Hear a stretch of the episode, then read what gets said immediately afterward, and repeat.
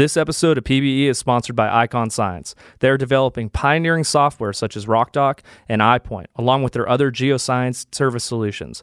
Innovation is the heart of Ikon Science's award winning subsurface technology for geoprediction. Joint impedance and facies inversion help customers unlock superior outcomes in both unconventional and conventional reservoirs, while iPoint provides big data solutions.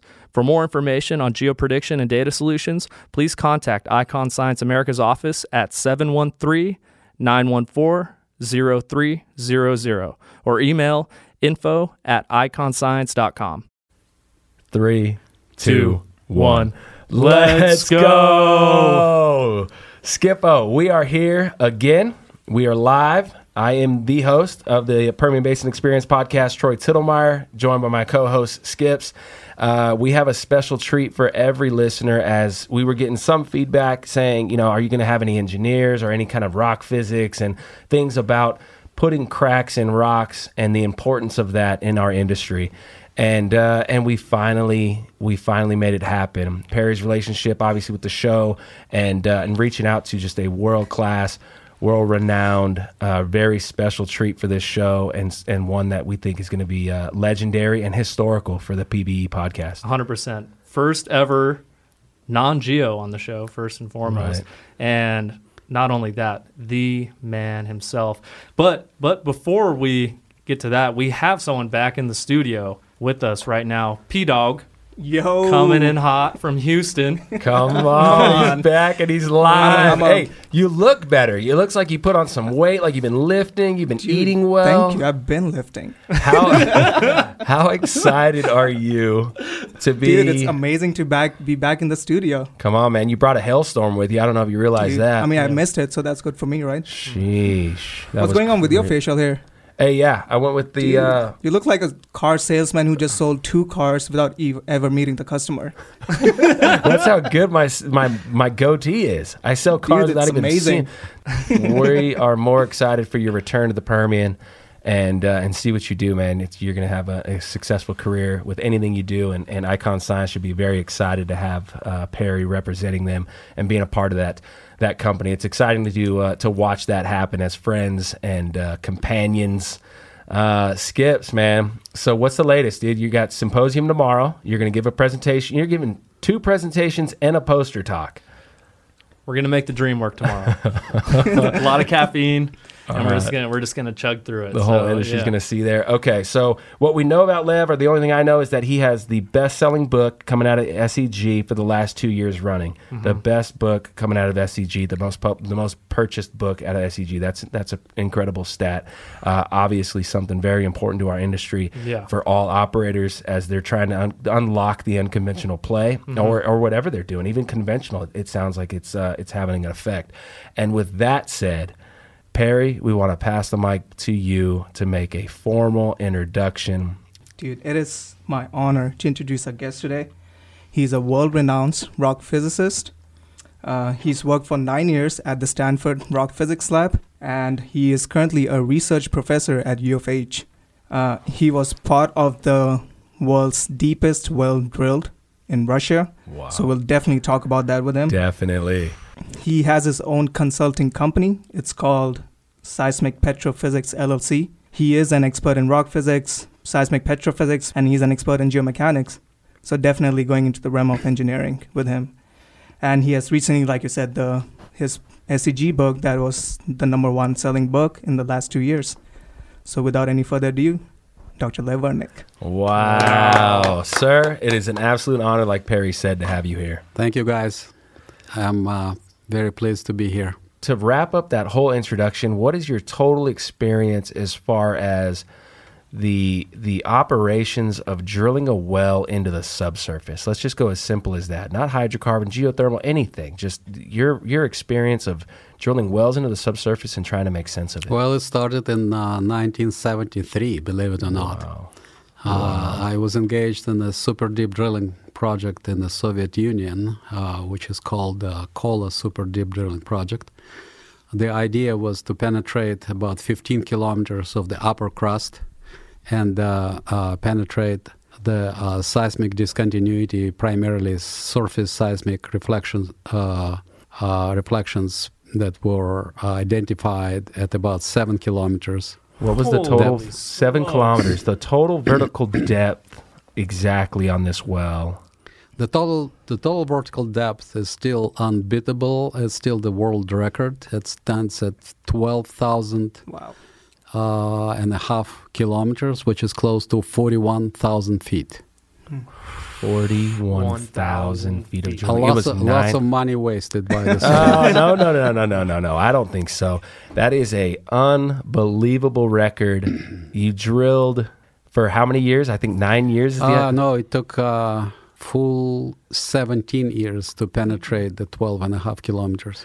Well, don't forget that uh, the well was fully cored and uh, the core recovery was about 70%. So the core library generated by this old well uh, occupied the five story building and it's still there in the north. It's it's its Uh, own core Russia. library. It's The core it's library amazing. is a five story building by itself. Wait, you cored the entire well? cored and logged. And the idea was to find out what could be the plausible geological interpretation of those reflection seismic data.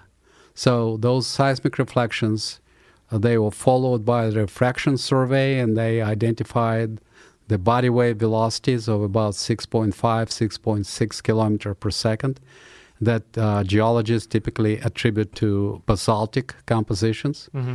Well, in fact, the well showed everything upside down.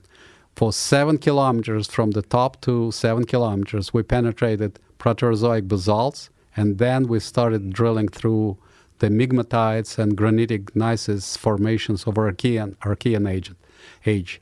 So the well never fulfilled the promise of to penetrate the top of the basaltic layer. Mm-hmm. What the heck? And that's why I'm saying a total waste of total waste of no, money. no, no, no, no. Oh, I So want valuable information, right? walk me through the five-story building, and I will find something of interest. I when you pit. Okay, so you hit Archean granite at seven kilometers, and you drill for another. five and a half kilometers through those boring Archean gneiss. Did it change? Did the, the the general color or composition of the granite change with depth? Yes, it does, uh, because those granites are very heterogeneous. Uh, they have uh, intrusions, they have metamorphic rocks like Right. gneisses. Each one of those and things they means also have different. They, hol- uh, they also have some dikes, which were also metamorphosed, the basaltic dikes. Did you hit the- any shales? Uh, no shales. Did you hit any sandstones?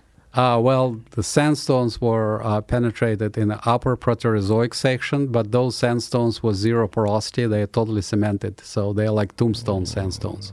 Much worse than your uh, Delaware and uh, Midland Basin sandstones. Much worse. I don't even like that the fact that we're on the same scale as that. that is an incredible operation. The idea was for you in particularly was to understand how seismic rays are reflecting off of this different rock and and what was changing um, yeah with amplitude and and density and and how our tools at the time which was this is in the 70s Yes, it was. Uh, I was So there from res- 73 to 84 when I defended my PhD based on the materials generated by the Kola well. Uh, and uh, the idea to uh, put together a PhD in rock physics there from the very beginning in early career was to try to interpret those seismic reflections from the point of view of physical properties of rocks, seismic properties such as density, compression, and shear wave velocity, and velocity ratio. And so what we found uh, was uh, uh, an, a quite a surprising result that the seismic reflectivity, while we understand, is related to differences in acoustic and shear impedances, it can also be related to things like uh, attenuation, things like uh, a different stratigraphic filtering uh, by the seismic uh, waves propagating through the earth. And so there's a lot of complexities in the whole issue. But uh, the, the quintessential conclusion was that the primary cause of uh, any seismic reflectivity, as is always the case, is the contrast in uh, acoustic and shear impedances of the rocks And that's across the, the interface. the change in the seismic wave as it penetrates through the rock relative to the change of the next different type of rock that it comes across. That's exactly right. So when I, when I imagine the seismic cross section that you were looking at before drilling the well, because you guys shook across this area, got an image back, and said, "Okay, we expect to hit the moho," which is an insane com- like conversation to even have. No, we, we never expected to hit the Moho to start. Okay. To start with, we were hoping to hit the the boundary between the granitic and the basaltic layer of the crust, which is typically referred to as Conrad discontinuity. I, think Conrad, Mr. Conrad, is an Austrian uh, geophysicist. Uh, oh wow. uh, so, but we never hoped to get the, to the Moho, Okay, which okay. was about 35 kilometers deep in this area. Wow. Okay, so you have an image, and what I'm envisioning in this image is that you see some competent reflectors, maybe down to three kilometers or five kilometers, and then it gets completely jacked up because it's considered basement. Is that not true? Well, uh, that's true, but uh, what the uh, oil and gas geologists and geophysicists refer to as the basement was there in the Kola Peninsula from the very top. So there's no no okay. there's no no basement. Yeah. Everything is basement. so from the very top, we're going through the basement. uh, Okay, it's not a sedimentary so we, we, So no sedimentary rocks Okay. of uh, a post-Proterozoic uh, stratigraphy. Mm-hmm. So, Is there any cross sections of this? Can we see an image of what that seismic looks like? Is that public? It's, yeah, it's, uh, it's a public book actually. Oh, cool. The- there's a monography and uh, several monographies. We're gonna bring that I'm a, up. I'm a co-author of one of them, even though I was a, a young guy there. So, Mm-hmm.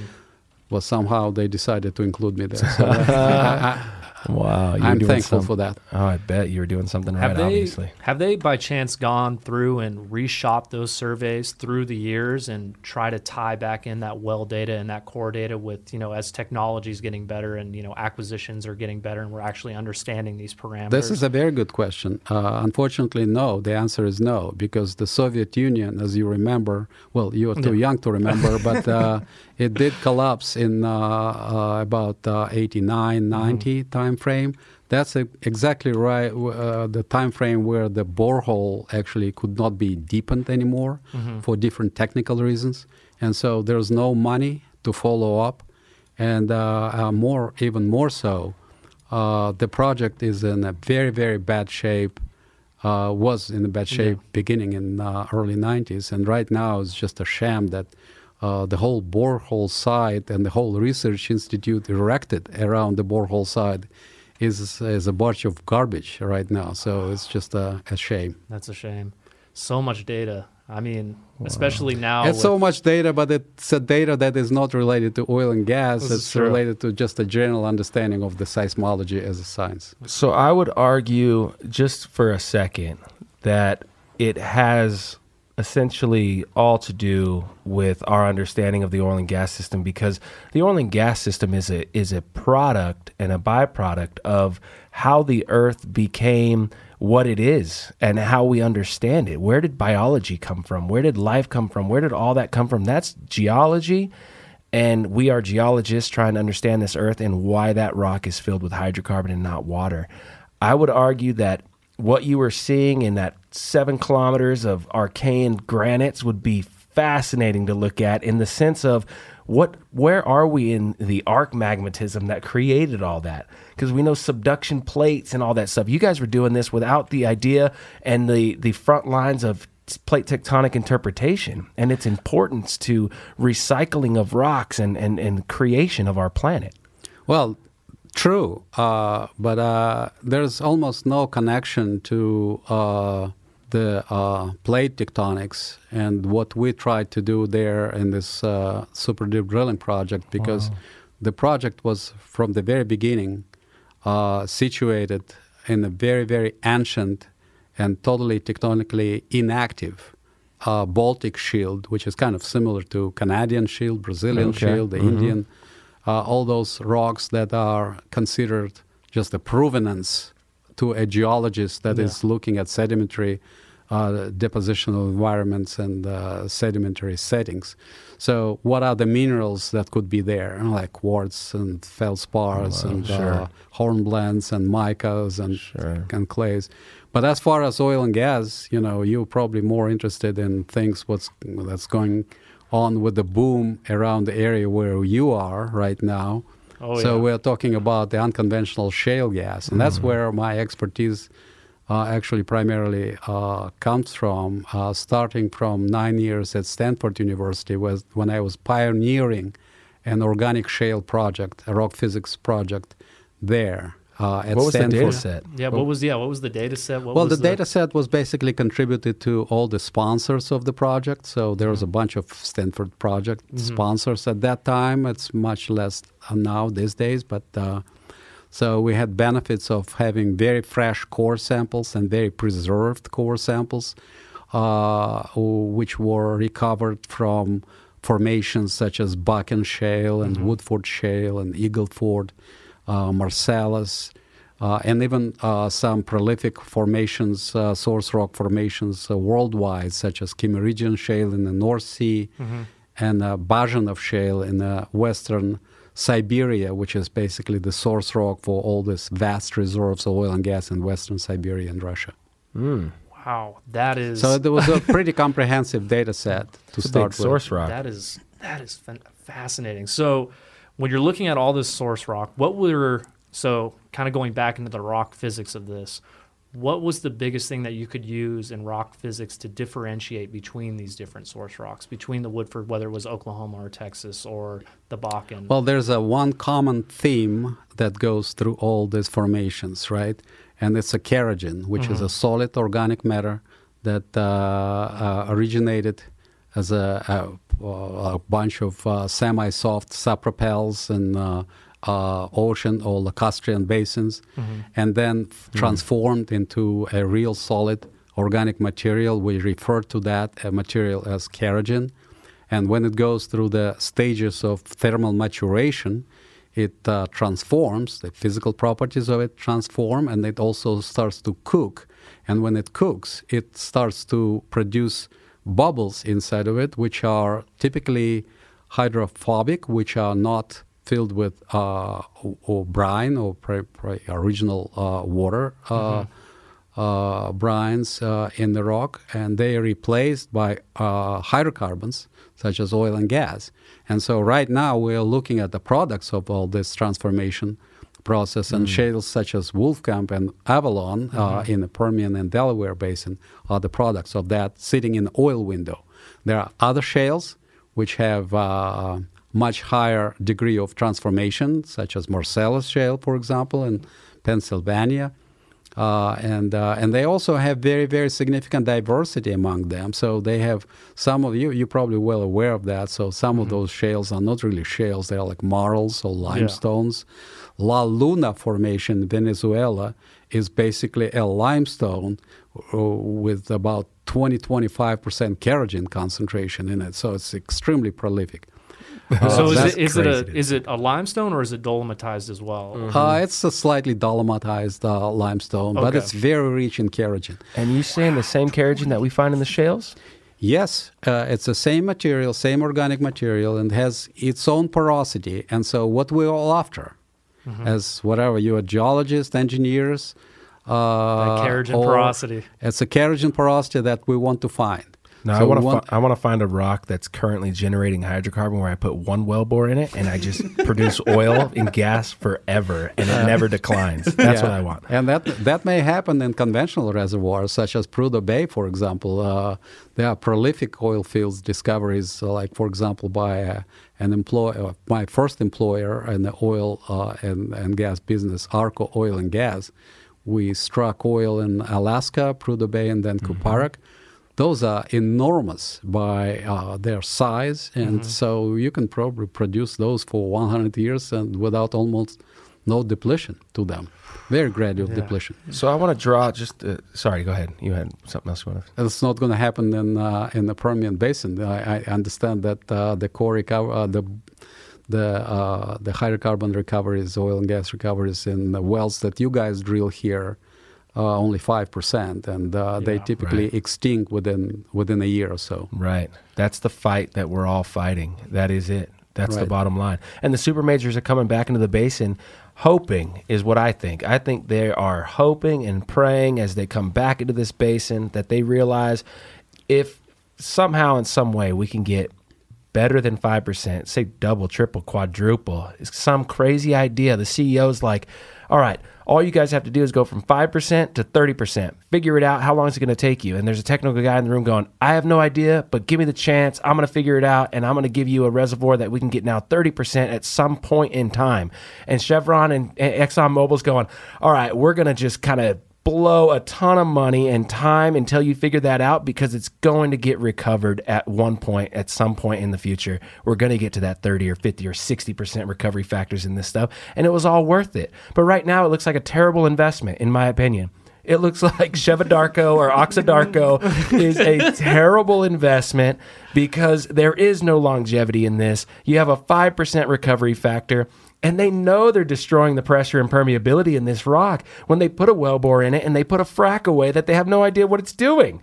They, they kind of have an idea of how it's going to break and if it's going to allow it to break and how much pressure you need to put on that rock to make it break. But what is it actually doing? And the connectivity and the producibility of all this stuff and the longevity is a nightmare in the unconventional game. It is, it is, and I hope that uh, it can be solved. But I don't. It will be. I'm not. I'm not uh, as optimistic as many people as far as like going to 30% recovery or, or higher. Mm. Even if you push the envelope from five to eight percent, that would be a significant achievement, as in my book. So one of the uh, means to do that is to uh, maintain the, the energy of the reservoir, the overpressure that was there from the very beginning, and be very careful with this overpressure, kind of realizing that it's a main source of uh, uh, propping the fractures open and cracks open and exposing the higher volume of the intrinsic kerogen porosity to those crack and fracture systems. So, so that, so uh, that inherent pressure dependent permeability that we get with these reservoirs that it when we initially frack them, you feel like that plus the kerogen porosity and permeability, that's what's going to get us maybe to that eight percent. That is my understanding as a uh, rock physicist, Mm-hmm. but definitely not a reservoir engineer.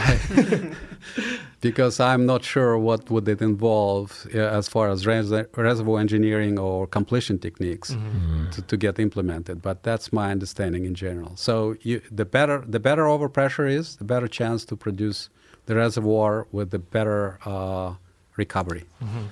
Okay, you mentioned kerogen, and kerogen is a very strange beast. Here's what I understand about kerogen, and it's a very simple drawing, so I feel like we can articulate this to the listeners. That all I'm doing is drawing a square, and then I'm drawing a tiny little square in the bottom right corner of that first square. That is where the hydrocarbon organics is, and the rest of the square, which is 99% of the or piece of, or, of kerogen, is actually inorganic. That doesn't break down. That is a, a- if you take pressure and heat and apply that to a piece of kerogen, that never breaks down. What happens is this releases things into the system and out of itself. Well- it's like the door of the kerogen.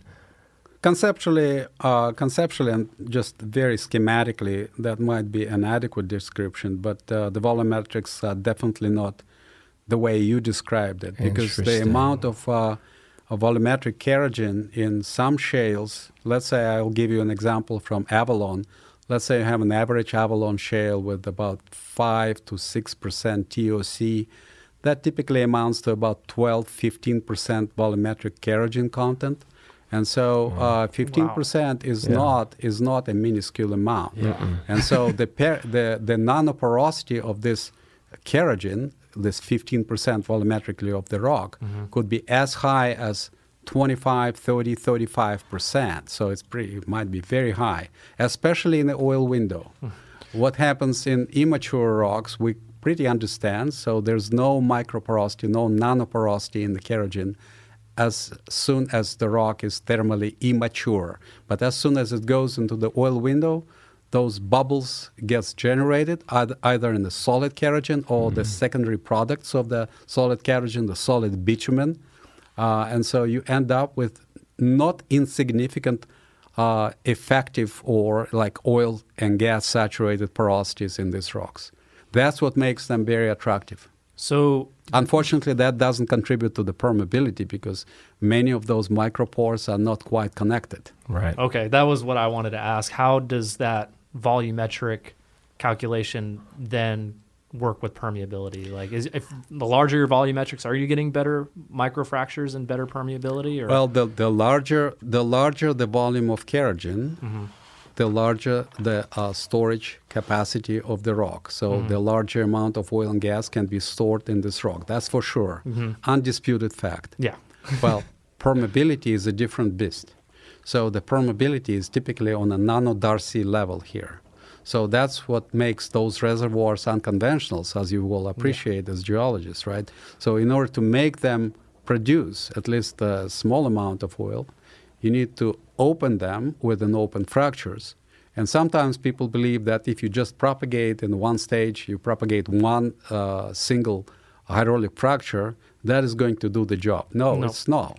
It's not. Uh, it's all interactive process between the uh, s- the tectonic settings, uh, stress settings, overpressure, and the amount of additional energy that you provide to the rock, uh, stressing and straining it through the uh, hydraulic stimulation process. So you induce a lot of new fractures, uh, which used to be dead and dormant, uh, some of them mineralized and uh, totally not producible.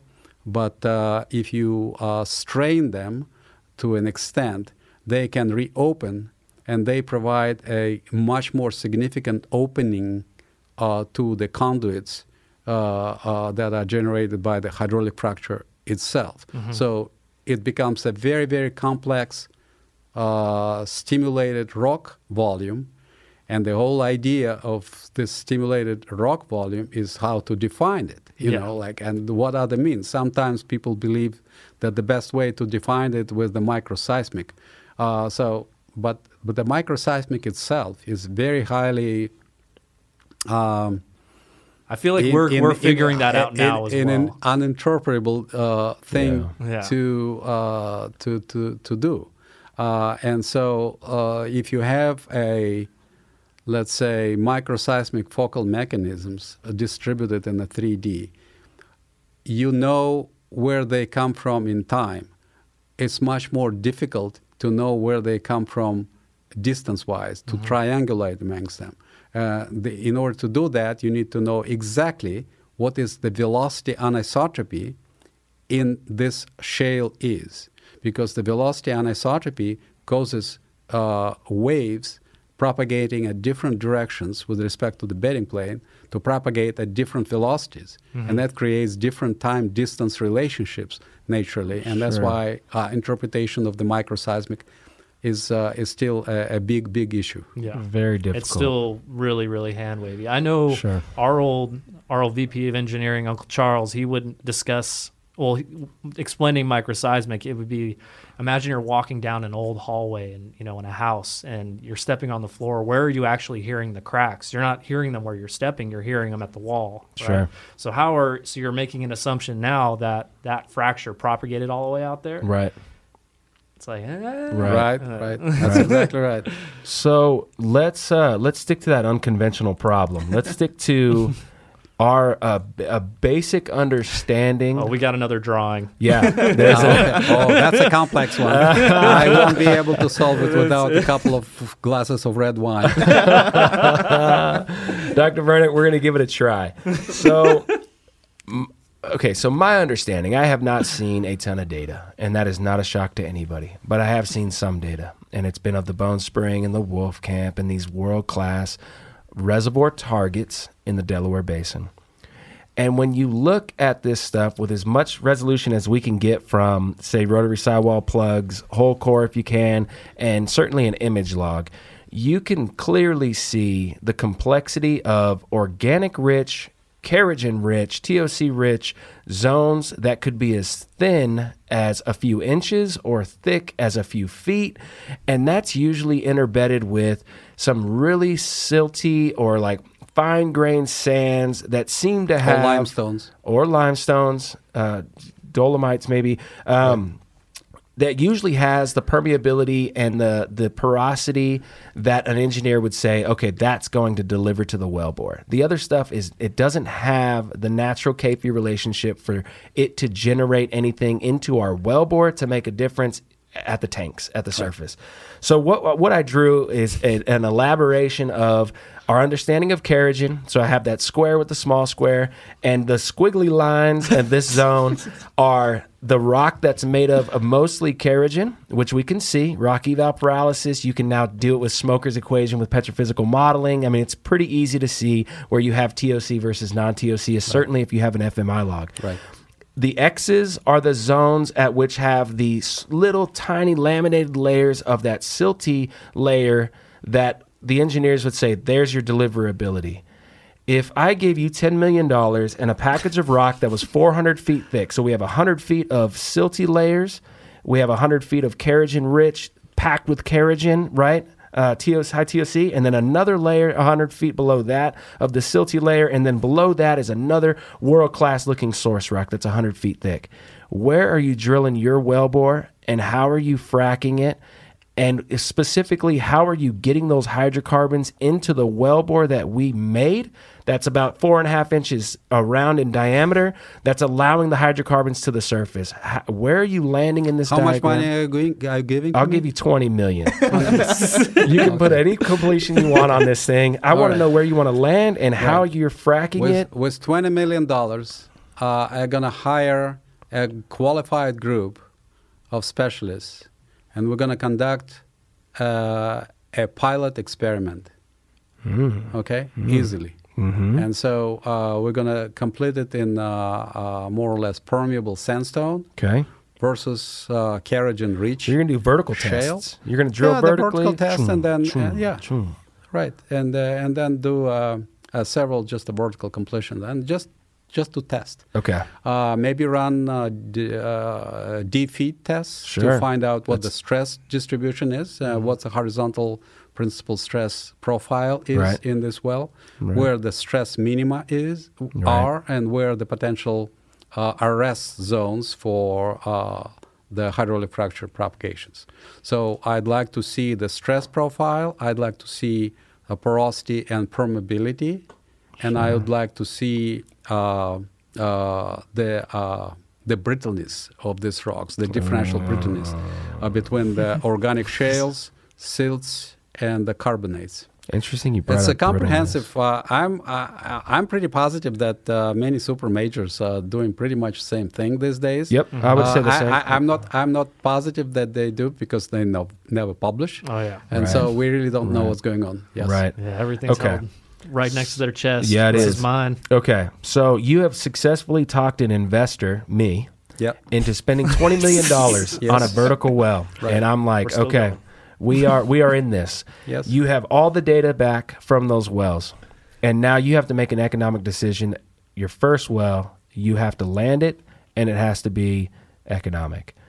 Based on your expectations as a hypothetical situation and hypothetical results that you have in your mind, which are far more comprehensive than what I have in mind, where are you going to land? 7,500 foot lateral, put a frac away. Every 200 feet, you can put a stage. Well, it all depends on uh, what I find in those layers. You know how much how much kerogen I have. I would say how- people how would much- stay how away much from that. People people stay away from. I would say people would stay away from putting their wellbores in that I soft, wouldn't. I wouldn't definitely. Kerogen rich. uh, it has I- no I perm- would- It has I- no deliverability. How do you talk an engineer to land their wellbore into something that does not have permeability and porosity that they expect to deliver that hydrocarbon? How do you do well, that? Well, you you, but those wells don't have uh, micro permeability. They definitely have nano permeability. Mm, yeah. Okay. So as soon as you frac them, the natural fractures in those rocks will reopen, and so you open the whole system in Right. a much more effective way, an efficient way, Yeah. to the borehole uh, from which you're producing. And Yep. so, uh, for instance, how do they complete in the shales like Marcellus, which don't have those carbonates and sands intermingled with the shales? They complete them in uh, in uh, in the kerogen zones. Okay, so now and we're going they to like still a, produce a lot of gas from okay. So here's a Poissons and and uh, what's the other guy? Poisson Young's. and Young's Young's modulus. Young's modulus problem. Right. Uh, the kerogen rich zones in this stuff are not happy with you putting proppant in them and ex- and having an expectation that that proppant's going to hold That's the this stuff problem. up. That's Uh, right. If you have a significant amount of soft organic matter, Which we the do. proppant, pro- pro- proppant embedment might be the problem. That's definitely a completion problem. So you probably would need to think about the different proppants, uh, different amount of proppants, Mm. uh, different uh, ways to stimulate. Mm. You know, uh, but uh, I would not brush away completion in high kerogen zones right away uh, in favor of those, uh, let's say, slightly more permeable sandstones. right. Unless, Okay. unless I find from this $20 million worth investigation that uh, those sandstones may have reasonable porosity of, say, 10, uh, 15%, and the permeability of, say, one microdarcy or on that order, Yeah. and the oil saturation of 50, 60%. Sure. In that case, it's totally different story. So I'm comparing now uh, conventional reservoirs Sure. with unconventional reservoirs. Right. And so I would rather uh, employ conventional strategy to complete rather than unconventional. Yeah, we can one. model Yeah. that a little easier. Right. Uh, okay. No, I'm following. So I have a question. yeah. So, what's the best way for you to visualize this data in terms of rock physics? In which elastic domain would you work? Well, the rock physics is uh, is a science that allows you to do a lot of different connections. It allows you to understand the brittleness. It allows you to understand how to interpret the uh, inversion seismic data, how to propagate uh, the uh, results obtained in 1D models around the borehole to 3D volumes uh, in the field. And so uh, rock physics is an integral part of the inversion process. So if, uh, is, if you are thinking or already doing in the process of doing the inversion of seismic data in terms of uh, acoustic and shear impedances or uh, acoustic impedance and the velocity ratio, the Poisson ratio, you must be thinking in rock physics terms. Uh, otherwise, this is just an exercise in futility, and you're not achieving the goal that you are uh, uh, spending the big bucks to achieve. You got a you got a lot of fun colors on the screen. That's exactly, really all you and get. that's exactly right. Because I, I remember Dr. Verma first day of QI, he was saying when we're calc- or when we're doing inversion, always do your cross plots before. Before, yeah. yeah. because that will help guide you to the You got to have results. some Yeah, separation between your data points. exactly. Another uh, uh, another prong uh, uh, for rock physics uh, in, uh, in, uh, application is geomechanics, of course. So, uh, as you understand, the geomechanics operates in the world of stresses. So, as we know now, the rock physics properties of the rocks sometimes in this type of uh, uh, fields, unconventional fields, define the stress distributions. So very often we run such a, like a, a model which is typically referred to as a uniaxial strain model, right? So if you know the uh, the overburden stress, you know the Poisson ratio, you know the Biot modulus, and you know the uh, overpressure or pore pressure in the reservoir, you should be able to constrain your least horizontal principal stress. Well, uh, in order to really find out and what is the relation the relationship between say uh,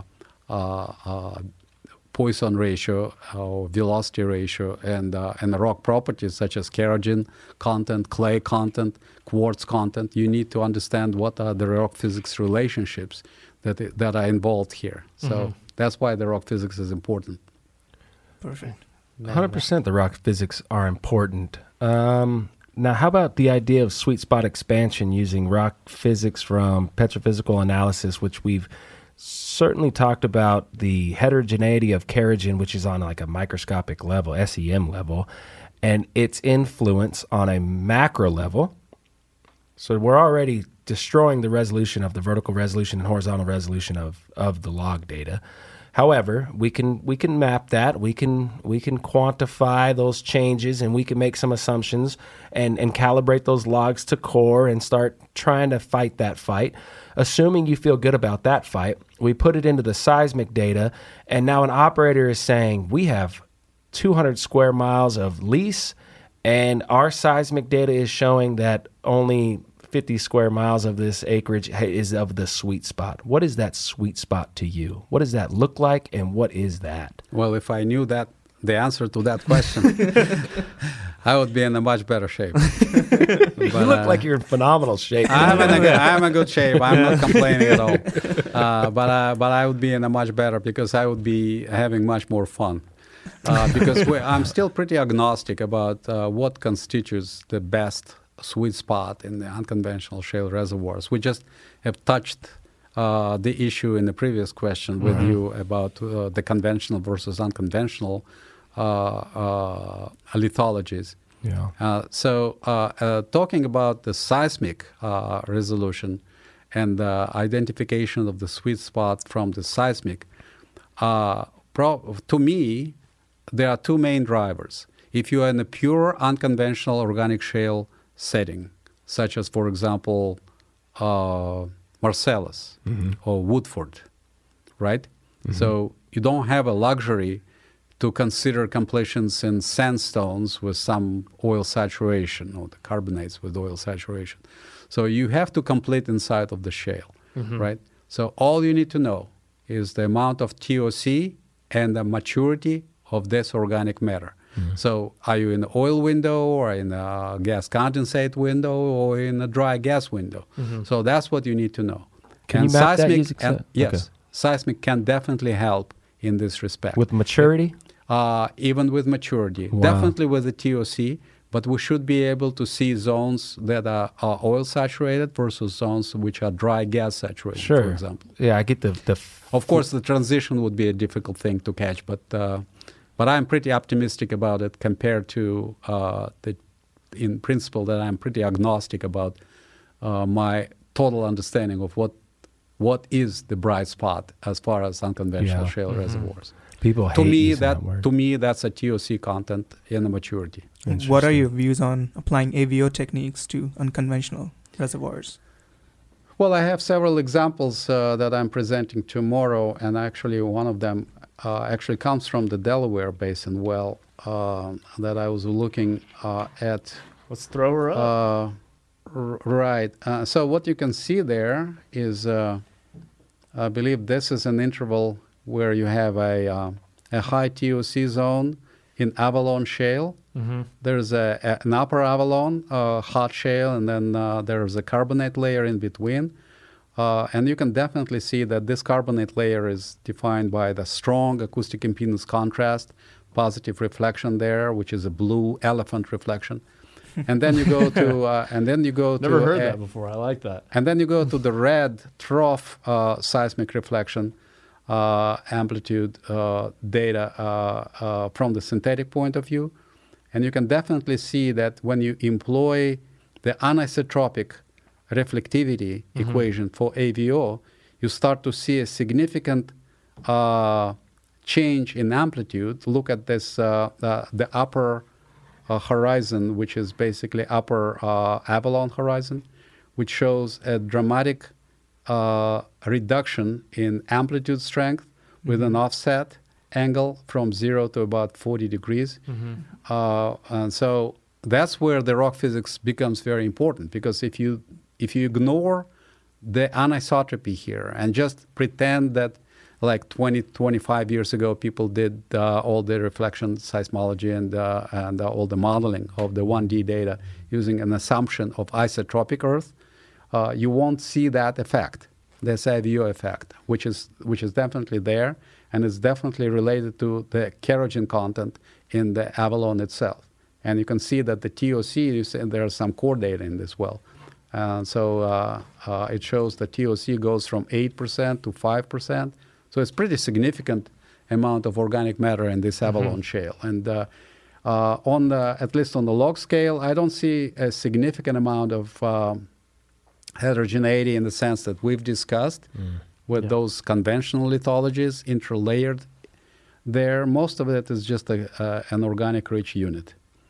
Uh, and then below it, of course, you go to uh, the formations which you guys, uh, I guess, you refer to as a bone spring, right? Mm-hmm. Uh, and interlayers of carbonate beds and uh, and sandstones, and we can definitely do uh, we can we can make sense out of the uh, uh, seismic reflectivity and specifically AVO analysis, trying to interpret those carbonate beds as opposed to sandstones because they have totally different velocity and Poisson ratios, which are main drivers for the AVO signatures to start with. What, what's the significance of these Thomsen parameters, epsilon and delta?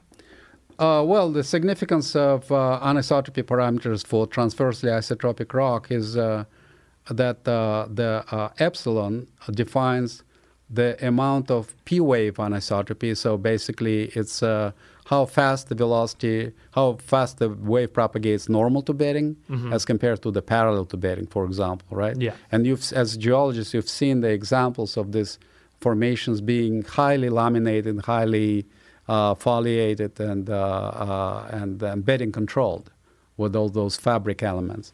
And so you can appreciate that the amount of anisotropy that we see there uh, is quite dramatic Yeah. and needs to be defined.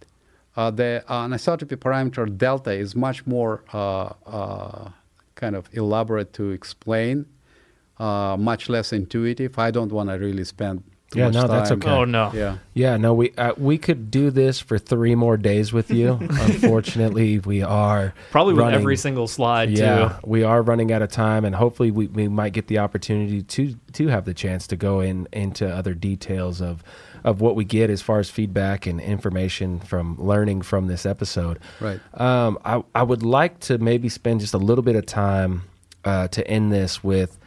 You've been looking at seismic data, and you've been looking at the heterogeneity in particular to geology, to the rock in the subsurface for a long time. Right. What are some of the the best descriptions and ideas that you've heard from geologists, people who have tried to understand depositional environments and what's controlling the heterogeneity in particular? Right. Uh, well, as far as uh, geological questions are concerned, I'm probably not the best expert to be talking to uh, because my geological education is, was pretty limited in my uh, history, and most of the stuff that I learned uh, about the geology uh, actually from my colleagues next door and from friends Right? Yeah. uh, and uh, and colleagues. So I'm not a professional geologist. Uh, you can tell that uh, I, you know, my extent uh, is limited to say thicknesses, the minerals, the petrographies, you know, uh, Genesis. Uh, I, I have pretty good understanding of the petrography because uh, as a rock physicist, you just have to understand the petrography of the rock. Unfortunately, there are many rock physicists uh, that uh, came from the total mathematical physics uh, provinces, and they really don't understand what the rocks are made of. And so they believe that all the sandstones are made equal and they composed of 100% quartz. Uh, definitely, we should appreciate that this is not the case. So there's much more uh, mineralogical diversity in these sandstones. So that diagenesis makes uh, its own differences, right? So we start with the very high porosity sandstones at the mud line, and then you go through the compaction, mechanical compaction, followed by the chemical diagenesis, Yeah. and you end up with the porosity such as those that we've just discussed, with a porosity of about 10% or lower. Yeah. And even those are, uh, you know, good Yeah. uh, oil and gas targets uh, in the conventional sense of the word. So, but what makes, uh, to answer this question uh, about um, the impact of geology here, so I, I, I- I still refer to the organic richness of these materials as being uh, the most complex issue to be uh, tackled, right? And so, so uh, the more accurate, the more accurate is our understanding of the distribution of organic matter and its thermal maturity in these formations, uh, the better uh, our ability to interpret these materials, and the better uh, is our uh, ability to complete them in a, in, a, in a proper and right way, and define the sweet spot in a proper and right way. So I would say that uh, uh, this uh, the kerogen richness is uh, and the distribution of kerogen. You can see from this slide that Right. uh, most of the kerogen uh, is uh, sandwiched between the the non-kerogen mineral uh, portions and phases of the rock and create some kind of a, a la- semi-laminar structure and texture that is that actually accounts for that strong TI anisotropy I was talking about. So everything is interrelated here, Mm-hmm. and uh, um, I would conclude that in this type of rocks, especially, uh, the devil in the detail is is probably the the, the, the best logo and the best uh, motto that we should have. So Yeah. so no details should be uh, should be gone unnoticed. Right. And so the more we understand these rocks, even the small details sometimes make a huge amount of difference. 100%. Uh, And I, Yeah. I think the way, the direction that rock physics is going, I believe that it's kind of the forefront on visualizing these changes within the reservoir, more Yeah. so than just about any other kind of, Right?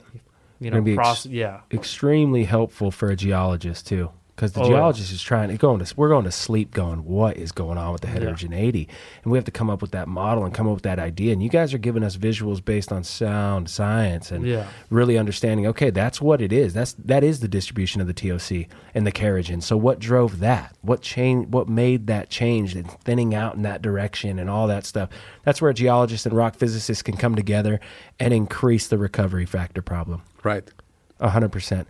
Uh, the last question for me, you guys might have some questions. Last question for me, if uh, if you could, Do I get $20 million? if you if Oh, you how it is. could change or improve in a, in a perfect world any part of acquiring seismic waves from the Earth, Seismic data. seismic data, if you can improve our ability to image the subsurface, what would it be? How would you do that? Is it the size vibes? Is it the receivers? Is it the technology? Is it screw sound waves? We, need to do something The different. seismic technology over the last uh, 20, 30 years uh, made significant progress. but that's just computing power, really, right? Uh, not only the acquisition too. I mean, sometimes we are able to acquire frequencies unheard of before. Uh, our seismic uh, wavelets that were uh, primarily sitting in the seismic signal were very, very narrow band. 20, 30 years ago, Mu- they are much more broadband. They go from, say, sometimes three, four, five hertz all the way to 50 hertz. Sure. That's that's very good news. So that uh, lends itself to a very high quality inversion Sure. of the data in terms of the acoustic and shear impedances. Of course, you have to uh, understand the limitations because uh, we are talking about the seismic, uh, you know, bandwidth, which allows you to resolve layers, say 50 feet and above, Sure. but rarely much significantly below that. Right. And so you somehow you have to uh, do a lot of upscaling if you're a geologist Right. and you look at the well logs and the core data. So you have to know how to do the upscaling Right. of your properties and observations to those uh, bandwidths Visuals, that yeah. you are looking Or at uh, in, the, in the seismic data. Yeah. So the, the marriage is somewhere in between. In, No, no, in no. We got to get it. Make we have to make it better. We can't. Seismic has to get better. How can it get better? Well, uh, we, we, the seismic uh, acquisition companies are really pushing uh, hard, uh, hard way uh, in terms of the uh, the broadband expansion, the the band expansion. So, as I said, Yeah. in the marine seismic, for example, where the noise level and uh, the flatness of the earth and there's no ground roll, so-called, you know, we, we were able to acquire uh, uh, frequencies as low as three, four, Right. uh, five hertz very Yeah. often, uh, which is very, very low. Uh, as unfortunately, in land surveys, uh, it's it's still a big, big issue. Right. But uh, but on the other hand, we are gaining on the high frequency end with uh, uh, land surveys. So so it all boils down to to discriminating between the useful signal and the noise in Mm. the seismic data. Lots of stuff in the seismic data, unfortunately, is a noise. Right. Hear that a lot. Yeah. Yeah. And when you remove that, are you removing physical things that are actually there? Well, or- you, you right. hope not, because Right. uh, yeah, very often, uh, let's say, uh, uh, talking about the AVO, you probably heard about the AVO processing that uh, Mm-hmm. some service uh, service companies are engaging in. So what they take, uh, they take the seismic product, right, and they try to make it AVO ready. And so what they, what they will give you and they will refer to as preserved AVO signature of the seismic data. Well, how do they preserve it is a big question. Yeah. It's a know-how in each specific company. It's not a worldwide accepted workflow, unfortunately, yet. So you just you just hope to go with the uh, the service company, which is probably the best uh, history, uh, best uh, uh, uh, record Mm-hmm. of uh, of showing Improvements. i- the improvements and uh, and consistency in it. Wow. Well, guys, do you have any questions before we go off? I think we're good. Is that it? I think that's Did it. we just sit down with Dr. Lev Vernik and run through rock physics 101 for the entire industry to soak in? Well, we, My- we devoted just a little bit of to rock physics. I, I tried to convey the, I conveyed the, uh, the, the the notion that the rock physics is just a, a central piece of the whole thing. Mm-hmm. So it relates uh, geology to seismic. It relates seismic to geomechanics. It relates pore pressure to Engineering. uh, Yeah. to engineering and Wow. everything else. So it's it's kind of in the middle. hmm It's really that crossing guard that And allows. I like Exactly. that, Yeah. the crossing guard. That's Yeah. exactly right. It's a good term. Yeah, you just coined. Just going Dude, you're- Chevadarko and crossing guard. Dr. Vernik, thank you so much for the time. I appreciate it. It was Thank an you. honor. Yeah. Thank you. I- and on that note, we're out. We're out. This episode of PBE is sponsored by Ikon Science. They are developing pioneering software such as RokDoc and iPoint, along with their other geoscience service solutions. Innovation is the heart of Ikon Science's award winning subsurface technology for geoprediction. Joint impedance and facies inversion help customers unlock superior outcomes in both unconventional and conventional reservoirs, while iPoint provides big data solutions. For more information on geoprediction and data solutions, please contact Ikon Science America's office at 713 914 0300 or email info at ikonscience.com.